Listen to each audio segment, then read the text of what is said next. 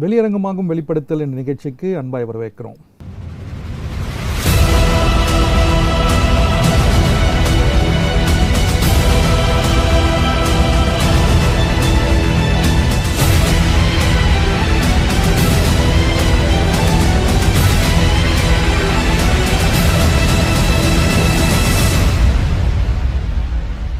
இந்த நிகழ்ச்சியில் நம்மளோட டிஸ்கஸ் பண்ணுறதுக்கு பிரதர் எம்டி ஜெகன் வந்திருக்காங்க. வாங்க லெட்ஸ் மீட்டும் Jegan welcome to the program தொடர்ந்து நம்ம ஆறு சபையாக பல விஷயங்கள் பார்க்குறோம். இப்போ நம்ம ஏழாவது சபையை பார்க்க போகிறோம் இந்த ஏழாவது சபை நம்ம பார்க்கறதுக்கு முன்னாடி ஒவ்வொரு சபையிலையும் கடவுள் வந்து பார்த்திங்கன்னா ஒரு ஒரு ட்ராபேக் சொல்கிறாரு ஒரு ரிவார்ட் சொல்கிறாரு காட்ஸ் நேச்சரை பார்க்கும்போது இந்த ஏழு சபைகளில் பார்த்தாலே காட்ஸ் நேச்சர் நமக்கு புரியுது. இது இந்த பார்வை எப்படி பார்க்குறீங்க? அது காடோடைய இந்த சர்ச்ன்றதே நீங்கள் இன்னொரு ஆங்கிள் பார்த்தீங்கன்னு சொன்னால் அது வந்து மணவாட்டி அப்படின்னு நம்ம சொல்கிறோம் பிரைட் இந்த பிரைட் வந்து மணவாட்டி வந்து தனக்கு ஒரு மாசு இல்லாத குற்றம் இல்லாத பர்ஃபெக்ட் சர்ச் வேணும்னு கத்தர் விரும்புகிறார் அப்போ இந்த பர்ஃபெக்ட் சர்ச்சாக இருக்கணும்னு சொல்லும் போது அவகிட்ட இருக்கிற குட் குவாலிட்டிஸையும் என்கரேஜ் பண்ணி கொண்டு வரணும். அதே நேரத்தில் அதில் இருக்கக்கூடிய குறைகளையும் நிவர்த்தி பண்ணணும் எடுக்கணும் வெளியே. சில நேரத்தில் நம்ம குறைகளை எடுக்கும்போது நல்ல குணங்களை கூட விட்டுட்டு சில டிஸ்கரேஜ் ஆகி டிப்ரெஸ் ஆகி போகிறவங்களும் இருக்கிறாங்க. அதனால தான் ஒரு இடத்துல ஆண்டவர் சொல்வார் கலைகளை நீங்கள் எடுக்காதீங்க நானே எடுத்துக்கிறேன் அப்படிம்பார். ஒரு ஓமையில் சொல்லும் போது விட்டுருங்க அப்படின்றாரு. விட்டுருங்கிறார் நான் பார்த்துக்கிறேங்கிற காரணம் என்னென்னா அதில் பின்னாடி சொல்வார் நீங்கள் கலைகளை எடுக்கும்போது நல்ல கோதுமை மணிகளை எடுத்துருவீங்க. அதோட அர்த்தம் என்னென்னா நம்ம கரெக்ட் பண்ண போக அந்த அவங்களுடைய நல்ல விஷயங்களும் அதில் அடிபட்டுரும் அப்படின்னு. அந்த மாதிரி தான் இப்போ ஆண்டவர் இந்த மெத்தடை பாருங்கள் இப்போ நீங்கள் சொன்னதை பாருங்கள் ஒரு பக்கம் தப்பான விஷயங்களை ரிமூவ் பண்ணிக்கிட்டே இருக்கிறார் குறைகளை நீக்கிறார். இன்னொரு பக்கம் அவனை என்கரேஜ் பண்ணுறார் இதெல்லாம் பண்ணு உனக்கு நான் ரிவார்டு தரேன். ஸோ அவன் அவரை விட்டு போகவே மாட்டான். அந்த மாதிரி சர்ச்சை பர்ஃபெக்ட் பண்ணக்கூடியதான ஒரு வித்தியாசமான ஆங்கிள் தான் அது. ஸோ அதனால தான் நம்ம அந்த இதை எல்லா இடத்துலையுமே நம்ம பார்ப்போம் அதில். இன்னொன்று வந்து இந்த ஓவர் கம் இந்த ஓவர் கம்ன்ற வேர்டு தொடர்ந்து வந்துட்டுருக்கு. அப்போ கடவுள் வந்து பொதுவாகவே பைபிள் படிக்கிற நமக்கு வந்து எதுவாக இருந்தாலும் ஓவர் கம் பண்ணுப்பா. அப்படின்றது தான் ஒரு இன்டைரக்ட் மெசேஜாக ஆர் டைரக்ட் மெசேஜாக கூட இருக்குது இதை எப்படி பார்க்குறீங்க? இந்த வார்த்தை ஓவர் கம்ன்ற வார்த்தையை எப்படி பார்க்குறீங்க? கடவுள் வந்து நம்ம விழணும்னு நினைக்கவே இல்லை. அதை விட ஒரு படி மேலே போய் விழுந்தாலும் எழுந்திருக்கணும்னு நினைக்கிறார். அதாவது மனிதனுக்கும் தேவனுக்கும் என்ன வித்தியாசம்? விழுந்தா அவனை தொலைச்சி கட்டுறது மனுஷனோட இயல்பு. ஆமாம் ஏதாவது ஒரு தப்புன்ட்டா அவன் மேலே போட்டு அவனை எப்படி காலி பண்ணணுன்னு தான் இன்றைக்கி இருக்கிற சாதாரணமாக இருக்கிற உலகம். உலகம். கடவுள் வந்து விழுந்து அவனை ஏந்திரிக்க வைக்கணும். அதனால தான் அத்தனை பேரும் ஒரு அம்மாவை தப்பு செஞ்சாங்கன்னு கல்லறியை காத்திருக்கும் போது அந்த அம்மாவை காப்பாற்றணும்னு நினைக்கிறாரு. அதுதான் காடுடையது. அதுக்கப்புறம் சொல்வார் இனி நானும் உன்னை நியாயம் இருக்கிறது அப்படின்னா அர்த்தம் இனிமேட்டு போய் ஒழுங்காயிரு அப்படின்னு அர்த்தம். ஸோ அதை வந்து இன்றைக்கும் ஆண்டவர் மெயின்டைன் பண்ணுறார் நம்ம எல்லாருக்கிட்டையுமே அதான் எப்பவும் நான் சொல்லுவேன் நம்ம மண் என்பதை அவர் நினைவு கூறுகிறார். ஆனால் விழ மாட்டோம்னு அவர் நினைக்கல. விழுந்தா எழுந்திருக்கிறோமான்றதான் நம்மளை பார்த்துட்டே இருக்கிறார். ஸோ அதனால தான் அந்த ஜெயம் கொள்ளுகிறவன் எவனோ அப்படின்னு ஜெயம்னு வரும்போதே ஒரு தோல்விங்கிற வேர்டு ஒன்று வரும் அந்த இடத்துல. ஆப்போசிட் ஒரு வேர்டு தோல்வி. ஆனால் பேரல் கட்டில் வார்னிங் கொடுத்துட்டே இருக்காரு. இதெல்லாம் செய்யலைன்னா செய்யலைன்னா என்ன நடக்கும்ன்றதையும் சொல்லிடுவார். ஜட்ஜ்மெண்ட்டையும் சொல்லிடுவார். கிளியராக சொல்லி ஸோ எதுவுமே நம்ம வந்து கடவுள் வந்து எனக்கு சொல்ல தெரியாதுன்னு சொல்ல முடியாது. கடவுள் கிருபை உள்ளவர் தான். அதே நேரத்தில் அவர் நீதிபதியாகவும் இருக்கிறார். ரெண்டுமே அவர் அவரோட ரெண்டு ஆங்கிளாக பேக்கேஜில் இருக்கு. இப்போ நம்ம ஏழாவது சபைக்குள்ளே நம்ம வந்திருக்கோம். இந்த ஏழாவது சபை வந்து ஒரு அகெயின் சர்ச் ஆஃப் லொடிஷியன்ஸ் அப்படின்னு போட்டிருக்கு. இதோட பின்னணி என்ன? நம்ம யூஸ்வலாக அஞ்சு பகுதியாக பார்ப்போம். இதில் பார்க்குற அஞ்சு பகுதிகள் என்ன? இந்த லவதக்கியா அப்படின்னு சொல்லக்கூடியதான சபை வந்து காலகட்டம் அப்படிங்கிறதுக்கெலாம் அப்புறம் வரதுக்கு முன்னாடி இந்த பேரே ரொம்ப வித்தியாசம். கிரீக்கில் லவதக்கியாங்கிறதுக்கு பீப்புள்ஸ் லிபர்ட்டி அப்படின்னு சொல்லுவாங்க. அதாவது மக்களின் உரிமை. மக்கள் உரிமைக்காக போராடுறது அல்லது மக்களுடைய எழுச்சி மக்களுடைய போராட்டம் இந்த மாதிரி நம்ம சொல்லலாம். அந்த மாதிரி ஒரு வேர்டு தான் லவதக்கியா என்பது. இந்த மக்களின் உரிமை அப்படிங்கிற வேர்டுக்கும் இந்த காலகட்டத்துக்கும் ரொம்ப சம்மந்தமாக இருக்குது என்ன சம்மந்தம் அப்படின்னா இப்போ ஒவ்வொரு காலகட்டத்துலேயும் சபையுடைய காலகட்டம்னு ஒரு இயரை நம்ம பார்த்துருக்குறோம். எபேஸுக்கு வந்து ஃபஸ்ட்டு ஹண்ட்ரட் இயர்ஸு அதுக்கப்புறம் hundred to three thirty three thirteen வரைக்கும் நமக்கு சிமிர்னா உபத்திரவ காலம். த்ரீ தேர்ட்டின் அல்லது த்ரீ தேர்ட்டி த்ரீ அந்த காலகட்டத்திலிருந்து ஃபைவ் தேர்ட்டி எயிட் வரைக்கும் நமக்கு வந்துட்டு பெர்கமு உலகத்தோடு கூட தொடர்பு கொள்ளுதல் அல்லது மனமுடித்தல். அதுக்கப்புறம் தியாத்தரா அது வந்து ஃபைவ் தேர்ட்டி எயிட்லேருந்து ஃபிஃப்டீன் செவன்டீன் வரைக்கும். அதாவது உலகத்தை ஆளுதல் அப்படின்னு அர்த்தம். பெண் ஆளுமை அப்படின்னு சபை ஆளுதல். அதுக்கப்புறம் fifteen seventeen to seventeen ninety eight அது வரைக்கும் வந்து சர்தை சபையினுடைய காலகட்டம். அதாவது விலையேற பெற்ற கல் மார்ட்டின் லூத்தருடையதான விலையேற பெற்றதான ஊழியம். அங்கே seventeen ninety eight to nineteen nought six அது வரைக்கும் தான் இந்த ஃபிலடல்ஃபியா சர்ச் பிரதர்லி லவ் மிஷனரிஸோட பீரியட் இப்படி நம்ம பார்க்குறோம் இல்லையா? அதே மாதிரி தான் இந்த லவதக்கியா என்பது நைன்டீன் நாட் சிக்ஸ் அப்படின்னு ஆரம்பித்து சபை எடுத்துக்கொள்ளப்படுகிற வரைக்கும் எண்டு வரைக்கும் அது வரும். இந்த காலகட்டம் தான் நம்ம லவதேக்கிய காலம்னு சொல்கிறோம் இன்னும் சொல்ல நம்ம இருக்கிற காலம். நம்ம இருக்கிற காலம். இந்த இப்போ நம்ம போயிட்டு இருக்கிறது வந்து லவதேக்க காலத்துக்குள்ளே இருக்கிறோம். கரெக்டாக நீங்கள் பார்த்தீங்கன்னா இதில் எவ்வளோ தூரம் இந்த தீர்க்க தரிசனத்தினுடைய நிறைவேறுதல் அப்படின்னு நீங்கள் பார்த்தீங்கன்னா இப்போ இந்த லவதக்கியா என்பதற்கு மக்களின் உரிமைன்னு பார்க்குறோம் இல்லையா? கரெக்டாக இந்த உலகத்தில் இருக்கக்கூடியதான கிங்டம்ஷிப் கிங்டம் ரூல் அப்படின்னு நம்ம சொல்லுவோம். இந்த கிங்டம் ரூல் ஒளிஞ்சு ஜனநாயகம் டெமோக்ரஸின்னு ஒன்று உருவானதே இந்த நைன்டீன் நாட் சிக்ஸுக்கு பிறகு தான் இன்னும் கரெக்டாக சொல்லணும்னு கேட்டிங்கன்னு சொன்னால் இப்போது நைன்டீன் நாட் சிக்ஸ் நான் ஏன் சொல்கிறேன் அப்படின்னா நைன்டீன் நாட் சிக்ஸில் ஒரு மிகப்பெரிய எழுப்புதல் அசூசா ஸ்ட்ரீட்டில் வந்துச்சு கலிஃபோர்னியாவில் இந்த அசூசா ஸ்ட்ரீட் அப்படிங்கிறது வந்து கடைசி எழுப்புதலுக்கான ஒரு அடையாளம்னு ஒரு சிலர் சொல்கிறாங்க ஒரு சிலர் சொல்கிறாங்க இல்லை இன்னொரு எழு எழுப்புதல் இருக்குது அப்படிங்கிறாங்க. வந்தால் நல்லது தான் அதில் எந்த மாற்று கருத்தும் இல்லை. ஸோ இந்த நைன்டீன் நாட் சிக்ஸில் இருக்கக்கூடியதான எழுப்புதல் அதிலிருந்து தான் அந்த லவதக்கிய காலம் ஆரம்பிக்குது. இங்கே வரும்போது நீங்கள் பார்த்தீங்கன்னு சொன்னால் அதுக்கு முன்னாடி வரைக்கும் மன்னராட்சி பவர்ஃபுல்லாக இருந்துச்சு எல்லா நாட்டிலையுமே. அத்தனை நாட்டில் இந்தியா உட்படன்னு வச்சுக்கோங்களேன். இப்போது பிரிட்டிஷ் எம்பையர் இருந்துச்சு. பிரிட்டிஷ் எம்பையர் வேர்ல்டு ஒயிட் சூரியன் அஸ்தமிக்காத தேசம் அப்படின்னு சொல்லுவாங்க. சாம்ராஜ்யம்னு சொல்லுவாங்க. அ- அவங்களுடைய சாம்ராஜ்யத்தினுடைய முடிவு எங்கே வருதுன்னா நைன்டீன் எயிட்டீனில் வருது. அதுக்கப்புறம் டெமோக்ரஸி வந்துருச்சு அங்கே. ப்ரைம் மினிஸ்டர் பிரசிடெண்ட் இந்த ரூல் வருது. அதாவது ஹவுஸ் ஆஃப் லாட்ஸ் அவங்களுக்கு வருது. ஏன்னா நான் ஏன் அவங்கள சொல்கிறேன்னா அது வரைக்கும் அவங்க தான் சூப்பர் பவர் வல்லரசு. அதே மாதிரி ரஷ்யா இந்த பக்கம் ரஷ்யா ஜார் மன்னருடைய ஆட்சி. ஜார் மன்னருடைய ஆட்சி முடிஞ்சு கம்யூனிசம் வருது அங்கே. விளாடிமிர் லெனின் கொண்டு வராரு. ஸோ அதோட அங்கே மன்னர் ஆட்சி முடிவுக்கு வருது. இப்போ அடுத்து nineteen forty eight forty seven இந்த காலகட்டத்தில் இந்தியாவில் மன்னர்களுடைய ஆட்சியெல்லாம் முடிவுக்கு வந்து நமக்கு வந்து ஒரு டெமோக்ரஸி உள்ள வருது. இப்போ அப்படியே மலேசியாவுக்குள்ளே நைன்டீன் சிக்ஸ்டி மலேசியா சிக்ஸ்டீஸில் மலேசியாவுக்குள்ளே போனீங்கன்னா அங்கே பதிமூணு சுல்தான்கள் அவங்க ஆட்சி முடிஞ்சு அங்கே டெமோக்ரஸி இருக்காங்க எல்லாரும். இப்போ எல்லா நாட்டிலையும் மன்னர்கள் இருக்கிறாங்க. பவர் கிடையாது. மன்னருங்கிறதான ஒரு அமை அமைப்பு இருக்குது அந்த ஸ்டேட்டஸ் இருக்குது மரியாதை இருக்குது மக்கள்கிட்ட அவங்களுக்கு ஒரு மரியாதை இருக்குது எல்லாம் இருக்குது ஆனால் முடிவெடுக்கிற அதிகாரம் யார்கிட்ட இருக்குன்னு கேட்டிங்கன்னு சொன்னால் இந்த பார்லிமெண்ட் அப்படின்னு நம்ம சொல்லக்கூடிய மக்கள் கையில் இருக்குது மக்கள் ஜனநாயகத்தின் கையில் இருக்குது ஸோ இந்த ஜனநாயக ஆட்சிங்கிறது வேர்ல்டு வைட் இந்த நைன்டீன்த் செஞ்சுரி அதாவது இன்னும் சொல்லணும்னா டுவெண்ட்டியத் செஞ்சுரி இந்த காலகட்டத்தில் வேர்ல்டு வைடு வந்தது. ஸோ அந்த மக்களின் உரிமை ஃப்ரெஞ்சு புரட்சியில் ஆரம்பித்து எப்படி கொஞ்சம் கொஞ்சமாக கொஞ்சம் கொஞ்சமாக ஆரம்பித்து கடைசியாக இன்றைக்கி ஒரு ராஜாக்களுடைய ஆட்சி அப்படிங்கிறது ஒரு சில நாடுகளில் மட்டும்தான் பவர்ஃபுல்லாக இருக்கிறது. இப்போ இங்கிலாந்திலேயே ஹவுஸ் ஆஃப் லார்ட்ஸ் தான் பவர் ஒரு ராணிக்கு எல்லா மரியாதையும் இருக்குது கணம் இருக்குது கடைசியாக ஏதாவது ஒரு முடிவு எடுக்கணும்னா ராணிக்கிட்ட போவாங்க. மற்றபடி தேவையான முடிவுகள்லாம் யாரை எடுத்துறது? House of லார்ட்ஸே எடுத்துறது. அந்த மாதிரி தான். எல்லா இடத்துலையும் இப்போ தாய்லாண்ட்லேயும் அப்படி தான் ஜப்பான்லேயும் அப்படி தான் ஜப்பானில் மன்னர் இருக்கார் தாய்லாண்டில் மன்னர் இருக்கார் நேபாளில் மன்னர் இருக்கார். பட் அவங்க எல்லாருமே கொஞ்சம் மன்னர்களாக ஓரமாக தான் இருக்கிறாங்க. பவர் யார்கிட்ட இருக்குன்னு சொன்னால் பார்லிமெண்ட் கையில் இருக்குது ஸோ அந்த மக்களின் உரிமை அப்படின்னு சொல்லக்கூடியது வந்து நைன்டீனில் ஆரம்பிக்குது. கரெக்டாக நைன்டீன் நாட் சிக்ஸில் சபை மாற்றம் ஒரு புதிய மாற்றம் எடுத்து அதான் நான் இப்போ சொல்லுவேன். இந்த ஏழு சபையினுடைய காலமும் நீங்கள் எடுத்துக்கிட்டிங்கன்னா சபையிலையும் மாற்றம் இருக்கும் உலக அரசியல்லையும் மாற்றம் இருக்கும். இப்போ எபேசு காலத்தில் நீங்கள் எடுத்துக்கிட்டிங்கன்னா அப்போஸ்தலர்கள் எல்லாம் நடத்தி கொண்டு வந்து யோவான் வந்து தன்னுடைய கடைசி அப்போசலராக முடிக்கிறார். அவர் முடியும் போது உலக அரசியல்லையும் மாற்றம் வருது.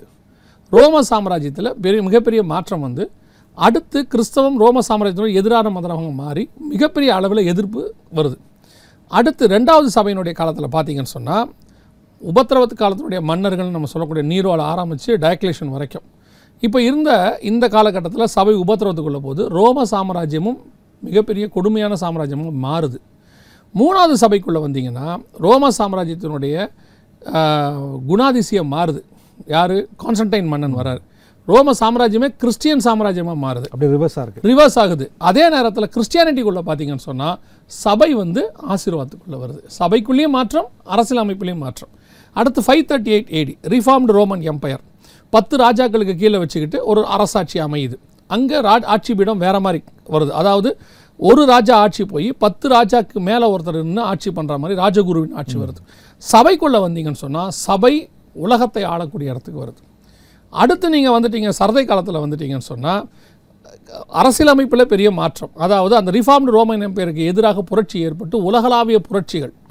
அதே நேரத்தில் சபைக்குள்ளே பார்த்தீங்கன்னு சொன்னால் இந்த கிறிஸ்தவத்தில் மிகப்பெரிய பிரிவினைகள் ப்ரொட்டஸ்டன்ஸ் இதெல்லாம். ஸோ சபையும் மாற்றமடையுது உலக அரசியலும் மாற்றம்.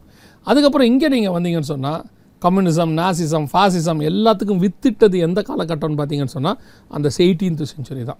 அரசியல் அமைப்பில் அதே நேரத்தில் சபையில் பார்த்தீங்கன்னு சொன்னால் மிஷினரிகளுடைய காலம் வருது. கடைசியாக லவதோக்கியா பீரியட் வரும்போது ஜனநாயகம் டெமோக்ரஸி வந்துருச்சு. சபையில் நீங்கள் எடுத்துக்கிட்டிங்கன்னா மிகப்பெரிய அளவில் மாற்றம். என்ன? ப்ரோட்டஸ்டன்ஸ் இயக்கத்தையும் தாண்டி பெந்தகோஸ்தே இயக்கங்கள் அப்படின்னு சொல்லக்கூடிய ஆவிக்குரிய இயக்கங்கள் மிகப்பெரிய அளவில் உலகளாவிய நைன்டீன் நாட் சிக்ஸுக்கு பிறகு பெண்டிகாஸ்டல் பெண்டிகாஸ்டல் மூமெண்ட்ஸ் அப்படின்னு சொல்லுவாங்க. இவங்களுக்குள்ள டினாமினேஷன்ஸ் நிறையா இருந்தாலும் டோட்டலாக ஓவராலாக பெண்டிகாஸ்டல் மூமெண்ட்ஸ் இந்த பெண்டிகாஸ்டல் மூமெண்ட் ஸ்பிரிச்சுவல் அப்படின்னு சொல்லுவாங்க. இவங்க எல்லாம் வேர்ல்டு வைட் இன்னும் சொல்லப்போனால் கலிஃபோர்னியா அந்த அசுசா ஸ்ட்ரீட்லேருந்து இவங்கெல்லாம் பரவுனாங்க. எப்படி எருசலேம்லேருந்து முதல் செஞ்சுரியில் இவங்க எல்லாரும் பரவுனாங்களோ அதே மாதிரி நைன்டீன் நாட் சிக்ஸில் இவங்க உலகளாவியே பரவுனாங்க. பரவி இன்றைக்கி இருக்கக்கூடிய எல்லா சபைகள் ஸ்பிரிச்சுவல் சர்ச்சஸ்ன்னு சொல்லக்கூடிய பெண்டிகாஸ்டல் சர்ச்சஸ் அத்தனைக்கும் பேஸ் அங்கேருந்து ஆரம்பிச்சிச்சு. அப்போ தான் சபைகளுக்குள்ளே வந்துட்டு ஒரு மிக அப்போ வந்து பார்த்தீங்கன்னா ரெண்டே வகையான சபைகள் தான் இருக்கும். ஒன்று ப்ரோட்டஸ்டன்ஸ் இன்னொன்று கேத்தலிக்ஸ் இந்த ரெண்டு இருந்துச்சு. இந்த ரெண்டையும் தாண்டி மூணாவதாக இவங்க வெளியே வந்தாங்க. இவங்க ப்ரோட்டஸ்டன்ஸ்க்கும் மாறுபடுவாங்க கேத்தலிக்ஸ்க்கும் மாறுபடுவாங்க. சபை வந்து ஒரு வித்தியாசமான அமைப்புக்குள்ளே போகத் தொடங்கியது. ஸோ இந்த காலகட்டம் தான் லவதோக்கியா என்பது மக்களின் உரிமை. சபைக்குள்ளேயும் இந்த மக்களின் உரிமை வர ஆரம்பிச்சிருச்சு. சபையை வந்து மக்கள் நடத்தக்கூடிய அளவுக்கு அதாவது ஒரு பீரியடில் நீங்கள் பார்த்தீங்கன்னு சொன்னால் ஊழியக்காரோடைய கண்ட்ரோலுக்கு கீழே சபை இருக்கும். இன்றைக்கி அப்படி கிடையாது. மக்களுடைய கண்ட்ரோலுக்கு கீழே சபை போயிட்டு இருக்கு. எல்லா சபையும் சொல்லிட முடியாது. அதே நேரத்தில் மோஸ்ட் ஆஃப் த சர்ச்சஸ் மக்களுடைய உரிமை அங்கே சபை உடையிறது சபை இது- இதெல்லாம் வந்து ரொம்ப அதிகமாக இருக்கிற காலகட்டத்தை நம்ம இப்போ பார்த்துக்கிட்டே இருக்கிறோம். அதுக்கு என்ன காரணம்னு கேட்டால் இது அப்படிப்பட்டதான ஒரு காலகட்டம். ஸோ இந்த நைன்டீன் நாட் சிக்ஸிலிருந்து எடுத்துக்கொள்ளப்படுதல் வரைக்கும் இந்த லவதோக்கியா அப்படிங்கிறதான ஒரு காலகட்டம். லவதோக்கியா என்பதற்கு மக்களின் உரிமை என்பது தான் அதுக்கான அடையாளம். ரொம்ப டீட்டெயில்டாக சொன்னீங்க. ஒரு மக்களின் உரிமை. ஸோ இன்னும் சொல்லப்போனால் இப்போ இந்த பீரியடில் நம்ம இருக்கிறோம் அப்படின்றது ஒவ்வொரு பீரியடும் கடவுள் ஆல்ரெடி ப்ரீ பிளான் பண்ணி வச்சிருக்காரு. அதான் சொல்லுவேன். அந்த திங்க் பண்ணாலே ரொம்ப இன்ட்ரெஸ்டிங்காக இருக்குது அதாவது அன்னைக்கு இந்த ரெவலேஷன் கொடுக்கும்போது நீங்கள் கொஞ்சம் கவனிச்சு பார்த்தீங்கன்னா துருக்கிக்குள்ளே உள்ள ஏழு சர்ச்சோடைய பேரை மட்டும்தான் எடுத்திருக்கிறார். ஆமாம் எபேஸ்லேருந்து லவதக்கியா வரைக்கும். ஆனால் அன்னைக்கு எருசலேம்லேயும் சபைகள் இருந்தது. கரெக்ட் துருக்கியை தாண்டி வெஸ்டர்ன் கண்ட்ரீஸ்லேயும் யூரோப்புக்குள்ளேயும் சபை இருந்தது. அத்தனை பட்டணத்துக்கு போயாச்சு கொருந்துக்கு போயாச்சு. வந்தாச்சே. ஆ இந்தியாவுக்கும் சர்ச் வந்துருச்சு. இதையும் தாண்டி இந்த பக்கம் ஃபுல்லாக சைனா பக்கம் போயிருச்சு. எல்லா பக்கமும் காஸ்பல் ஸ்ப்ரெட் ஆகி முடிஞ்சிருச்சு. ஏன்னா அப்போ சிலர்கள் முடிச்சிட்டாங்க ஃபஸ்ட் ஜென்ரேஷன் இந்த அப்போ நீங்கள் எடுத்துக்கோங்க வேர்ல்டு வைடு உள்ள சர்ச்சஸில் ஆண்டவர் என்ன செய்கிறாருன்னா ஏழு சர்ச்சு பேரை தான் செலக்ட் பண்ணுறாரு அதுவும் டர்க்கியில் டர்க்கியில் செலக்ட் பண்ணுறாரு ஆசியாவில் உள்ள ஏழு சபைகளை செலக்ட் பண்ணுறாரு அப்போ இந்த ஏழு சபைகள் மட்டும் ஏன் எடுக்கிறாருன்னா அந்த பேர் தான் அங்கே ரொம்ப இம்பார்ட்டண்ட் அந்த பேரை எடுத்துக்கிட்டு தன்னுடைய சபை காலம் ரெண்டாயிரம் வருஷத்தினுடைய மொத்த கா காலமும் இந்த ஏழு பேருக்குள்ளே இருக்கும். முதல்ல ல- எபேஸுக்கு ஆரம்பித்து லவதேக்கியா வரைக்கும் இந்த ஏழு பேருக்குள்ளே தான் உலகத்தினுடைய அரசியல் அமைப்பு இருக்கும். இந்த ஏழு பேருக்குள்ளே தான் சபையினுடைய அம்- அமைப்பு இருக்கும். இந்த ஏழு பேர் எப்படி இருக்குதோ அந்த நேமுடைய அர்த்தம். அந்த மாதிரி தான் உலகமே சர்ச்சஸே இருக்கும். வேறு வேறு டைப்பில் சர்ச் இருக்கவே இருக்காது. அது ஹிஸ்ட்ரி ஜாகிரஃபி ஃபியூச்சர் எல்லாமே இதில் ஏழு சபையில் இருக்குது ஸ்பிரிச்சுவாலிட்டி எல்லாமே இருக்கும். எல்லாமே இருக்குது ரொம்ப இன்ட்ரெஸ்டிங்காக இருக்குது நீங்கள் சொல்லும் போதே ஒரு நேமில் இவ்வளோ விஷயம் இருக்குது அதுவும் இல்லாமல் டர்க்கியில் இப்படிப்பட்ட ஒரு குளோபல் இம்பேக்ட் உள்ள ஒரு சபைகளை டர்க்கியில் செலக்ட் பண்ணுறாரு ஆனால் வந்து இன்றைக்கும் நம்ம ரெண்டாயிரம் வருஷத்துக்கு அப்புறமும் இதை வந்து பாத்மோசரில் ஜானுக்கு கொடுத்தா கூட இப்போ நம்ம பார்த்தாலும் எங்கேயும் நம்ம இந்த ஏழில் நம்ம ஏதோ ஒரு இடத்துல இருக்கும்பா அப்படின்ற அளவுக்கு ஒரு ப்ரீ பிளானோட ஒரு மாஸ்டர் பிளானோட கடவுள் அமைச்சிருக்காரு. இதை நினைக்கும் போதே ரொம்ப வியப்பாக இருக்குது ரொம்ப இன்ட்ரெஸ்டிங்காகவும் இருக்குது இந்த தாட் எப்படி நினைக்கிறீங்க? அதைத்தான் நான் என்ன சொல்கிறேன்னா அந்த ரெவலேஷனுங்கிறது வந்து இன்னைக்கு உள்ள ஜிப் ஃபைல் எல்லாத்த விட பயங்கரமான ஜிப் ஃபைல் அது. ஒவ்வொன்றுத்துக்கு பின்னாடியுமே காடுடைய சீக்ரெட் இருக்கும் அதில். அந்த சீக்ரெட்டை சொல்கிறதுக்கு ஒரு காலம் அதை ரிவீல் பண்ணுறதுக்கு ஒரு காலம். ரெவலேஷன் ஒன்று சொல்கிறது ஒன்று அதில் உள்ள ரெவலேஷனை எடுக்கிறது ஒன்று இருக்குது ஒவ்வொரு காலகட்டத்திலும் அந்தந்த ரெவலேஷன் வரும். இப்போ நமக்கு இருக்க ஒரு பெரிய ப்ளஸ் பாயிண்ட் என்னன்னு கேட்டால் நம்ம கடைசியாக இருக்கிறதுனால இதுக்கு முன்னாடி உள்ள எல்லா ரெவலேஷனும் நமக்கு கிடைச்சிரும்.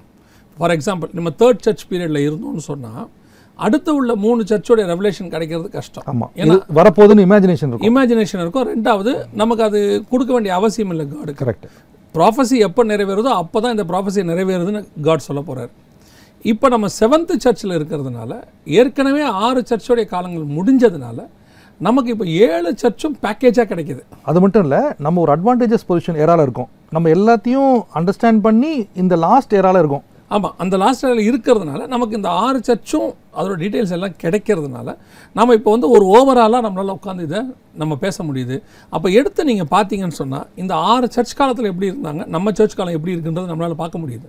அது மட்டும் இல்லாமல் ஒவ்வொரு காலகட்டத்திலும் நடந்திருக்குன்னு சொல்லும் போது ப்ரூஃப் ஆல்ரெடி எஸ்டாப்ளிஷ் ஆயிடுச்சு. ஆ- ஆறுத்துக்கான ப்ரூஃப் நம்மக்கிட்ட வெளியே ஹிஸ்ட்ரியாக இருக்குது இருக்கு. இங்கே நம்மக்கிட்ட ஸ்பிரிச்சுவல் புக்கில் நம்மக்கிட்ட இருக்குது இல்லை நான் என்ன பாயிண்ட்ல வரேன்னா இது நடக்குமா அப்படின்ற சில பேர் சில ஞானவான்கள் கேட்பாங்க. அதுக்கெல்லாம் கூட பதில் இருக்கு. இது நடந்திருக்கு. அப்போ இதனால தேர்ஃபோர் இது நடக்கும். ஆமாம் இன்னும் சொல்ல போனால் ஏழாவதுல பாதிக்கு மேல் நம்ம வந்துட்டோம். கரெக்ட் ஸோ இந்த இந்த சர்ச் நம்ம பார்த்த ஏழாவது சபையில் நீங்கள் நேம் சொல்லிட்டீங்க.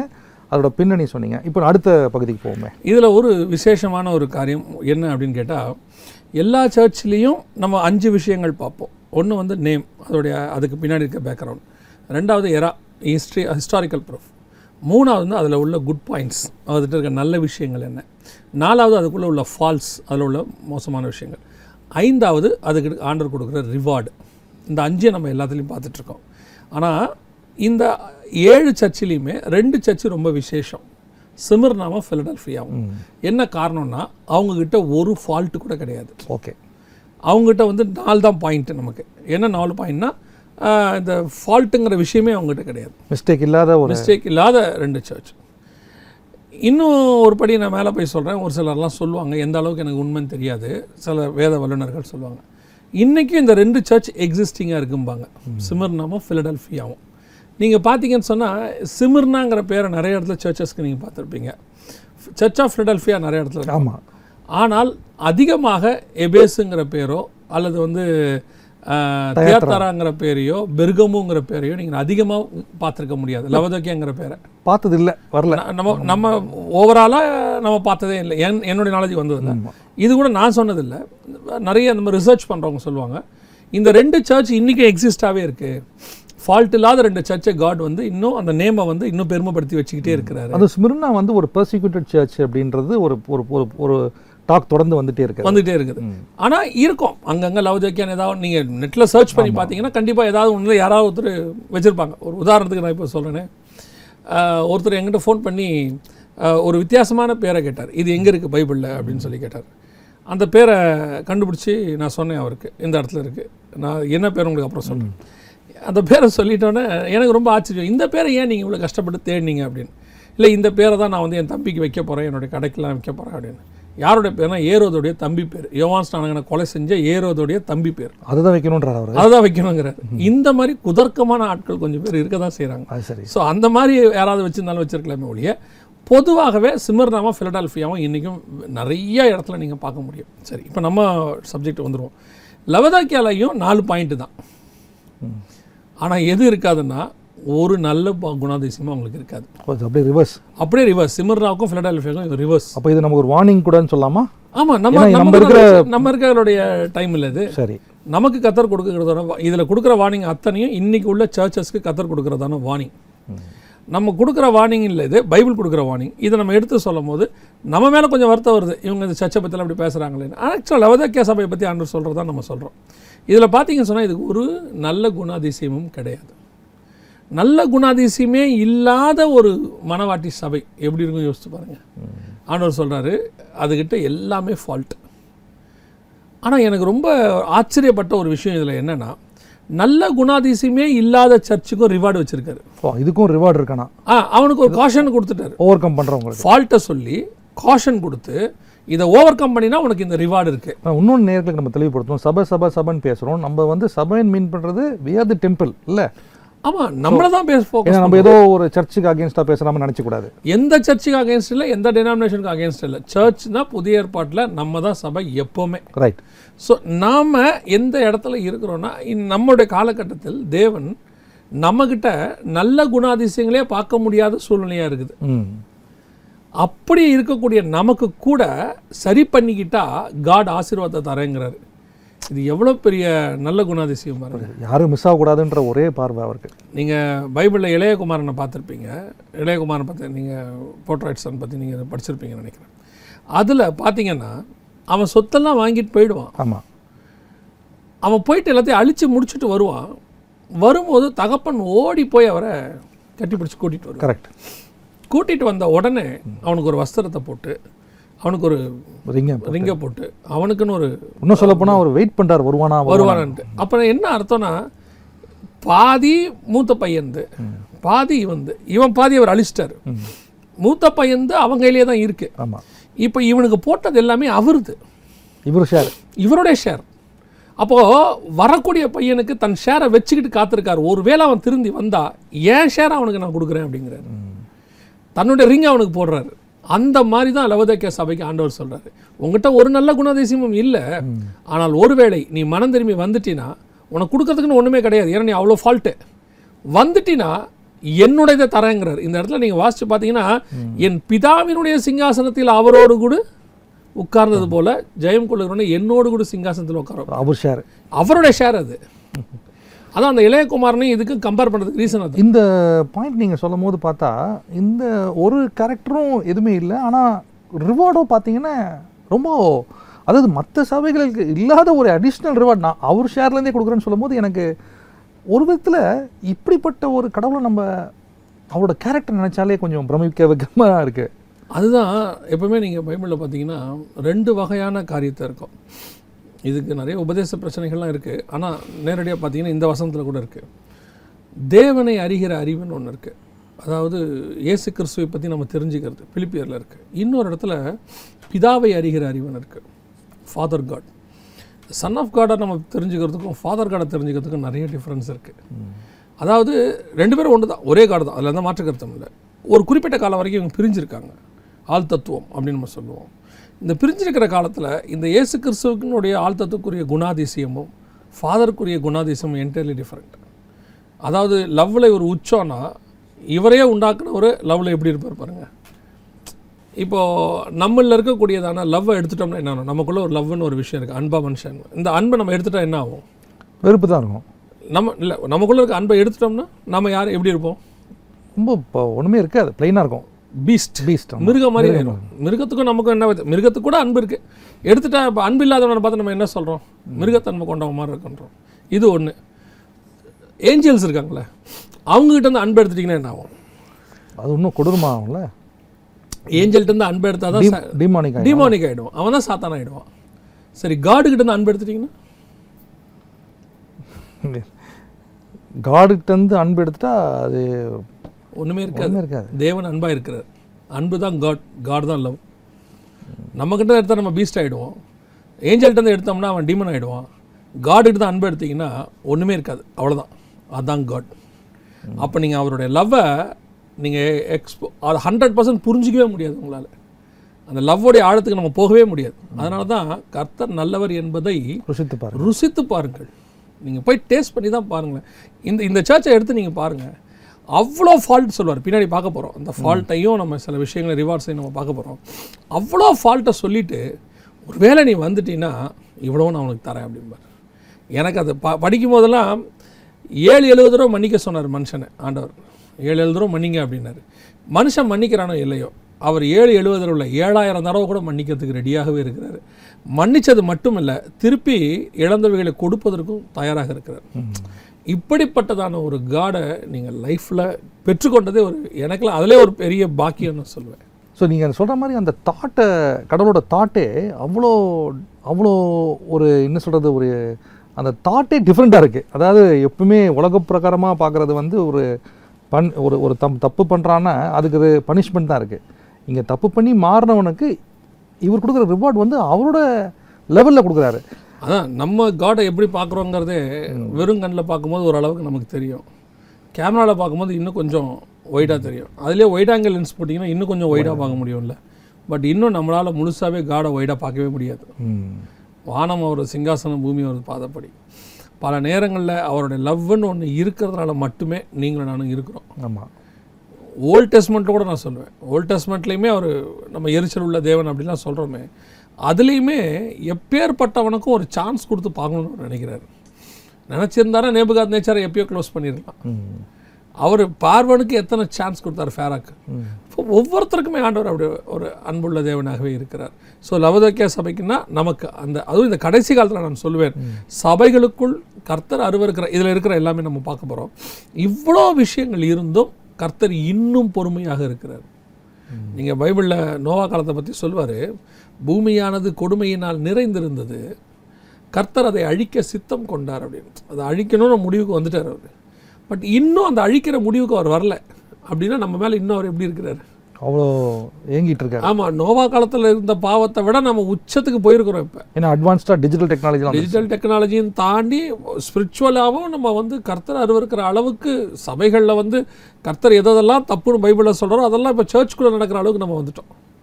அந்த அளவுக்கு போயும் கர்த்தர் நம்ம மேலே கிருபியாக இருக்கிறாருன்னு சொன்னால் இரக்கமாக இருக்கிறாருன்னா இதுதான் காரணம். ஸோ இந்த லாஸ்ட் சர்ச் இன்னொன்றும் இருக்குது இந்த லாஸ்ட் சர்ச்சில் எவனிடத்துல பாவம் எங்கே இருக்கோ அங்கேயே அதிகமாக கிருபையும் இருக்கும். இப்போ நம்மக்கிட்ட அதிகமாக பாவம் இருக்கிறதுனால கர்த்தர் நம்ம இன்னும் கொஞ்சம் கிருபையாக இருக்கிறாரு. பட் இது ஒரு முடிவுக்கு வரும். இது ராங் டாக்டரினாவும் போயிட்டு இருக்குது கர்த்தர் பொறுமையாக இருக்கிறத அவங்க எப்படி எடுத்துக்கிறாங்கன்னா கர்த்தர் என்ன பண்ணாலும் மன்னிச்சிருவாரு நம்மளை விட்டுருவாரு. மிஸ்யூஸ் பண்ணுறதுக்கும் மிஸ்யூஸ் ஆகிறதுக்கு நிறைய வாய்ப்பு இருக்குது ஸோ அப்படி தான் இன்றைக்கி வந்து சர்ச்சஸ் வந்து ஒரு தவறான ரூட்லேயும் போயிட்டே இருக்குது. பட் அவருடைய ஆஹ், இரக்கத்தை வந்து நம்ம கிருபையாக நினைக்கணும். ரட்சிப்பாக நினைக்கணும். இல்லைன்னா இதுவே நியாயத்திற்பா மாறுறதுக்கும் வாய்ப்பு இருக்குது ஆமாம் இதில் டைமிங் தான் ரொம்ப இன்ட்ரெஸ்டிங்காக இருக்குது நம்ம இந்த சபை டைமில் இந்த செவன்த் சர்ச்சோட டைமிங்கில் நம்ம வாழ்கிறோம்னு நினைக்கும் போதே ஒரு இன்ட்ரெஸ்டிங்காக இருக்குது so we our we have to look back with எல்லாமே நடந்திருக்கு. இப்போ நடக்க போகிற விஷயத்துக்கு நம்ம ஆயத்தம் பண்ணுற மாதிரி நம்மளை வச்சிருக்காரு கடவுள் அப்படின்னு பார்க்கலாம். இன்னொன்று நம்ம அப்போஸ்தலர்கள் ஆரம்பிச்சாங்க நம்ம முடிக்க போகிறோம் அந்த ஸ்டார்டிங்கும் எண்டும் ரொம்ப இம்பார்ட்டன்ட் சொல்லுவாங்க அதுக்கு நான் சொல்ல வரேன். கரெக்ட் அப்போசலுடைய அப்போசல்ஸோடைய ஸ்டார்டிங்காக இருந்துச்சு நம்ம கையில் முடிவை கொடுத்து வச்சிருக்கிறாரு தொடர்ந்து நம்ம பேசுவோம். அடுத்த நிகழ்வில் நம்ம வந்து இந்த சர்ச்சோட என்ன கடவுள் என்ன சொல்கிறாரு என்ன ரிவார்ட் சொல்கிறாரு என்ன என்ன மைனஸ் பாயிண்ட் சொல்கிறாருன்றதை பார்ப்போம் நம்ம. நெக்ஸ்ட் எபிசோடில் இந்த செவன்த் சர்ச்ன்றது ஒரு ஃபினிஷிங் நம்ம எப்படி இருக்கு எப்படி எப்படி கடவுள் எதிர்பார்க்குறாரு அப்படின்றது இந்த பர்டிகுலர் சர்ச்சை பற்றி நம்ம பேசுவோம். நெக்ஸ்ட் ப்ரோக்ராம் நம்ம சந்திப்போம். இந்த நிகழ்ச்சிக்கு நீங்கள் வந்ததுக்கு நன்றி வணக்கம். ஏழு சபைகளை பார்த்தோம் பட் இந்த ஏழாவது சபை வந்து இது இன்னைக்கு இருக்கிற கல்ச்சருக்கு அது ரொம்ப சூட் ஆகிற மாதிரி தோணுது. பட் இதை ஓவர் கம் பண்ணுறதுக்கு கடவுள் என்ன வச்சிருக்காரு. ஆண்டவர் சொன்னார் உன்னுடைய தரித்திரம் போகணும்னா நெருப்பிலே புடமிட்ட பொன்னையும் அப்படிங்கிறது